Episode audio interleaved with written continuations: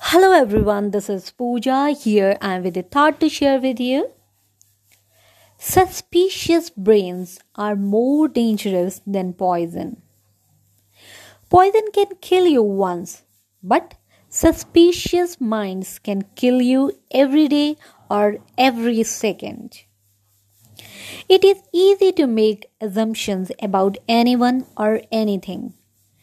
Gradually, it becomes part of the behavior to doubt all and finally ends up having a solid skeptical mind. Now, the question is what are its demerits? Suspicious mind is not only harmful to a relationship, but it leaves bad effects on our mind.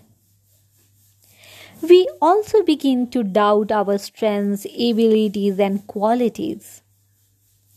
It acts like a termite which not only consumes the sweetness of the relationship but also slows down the decision making power.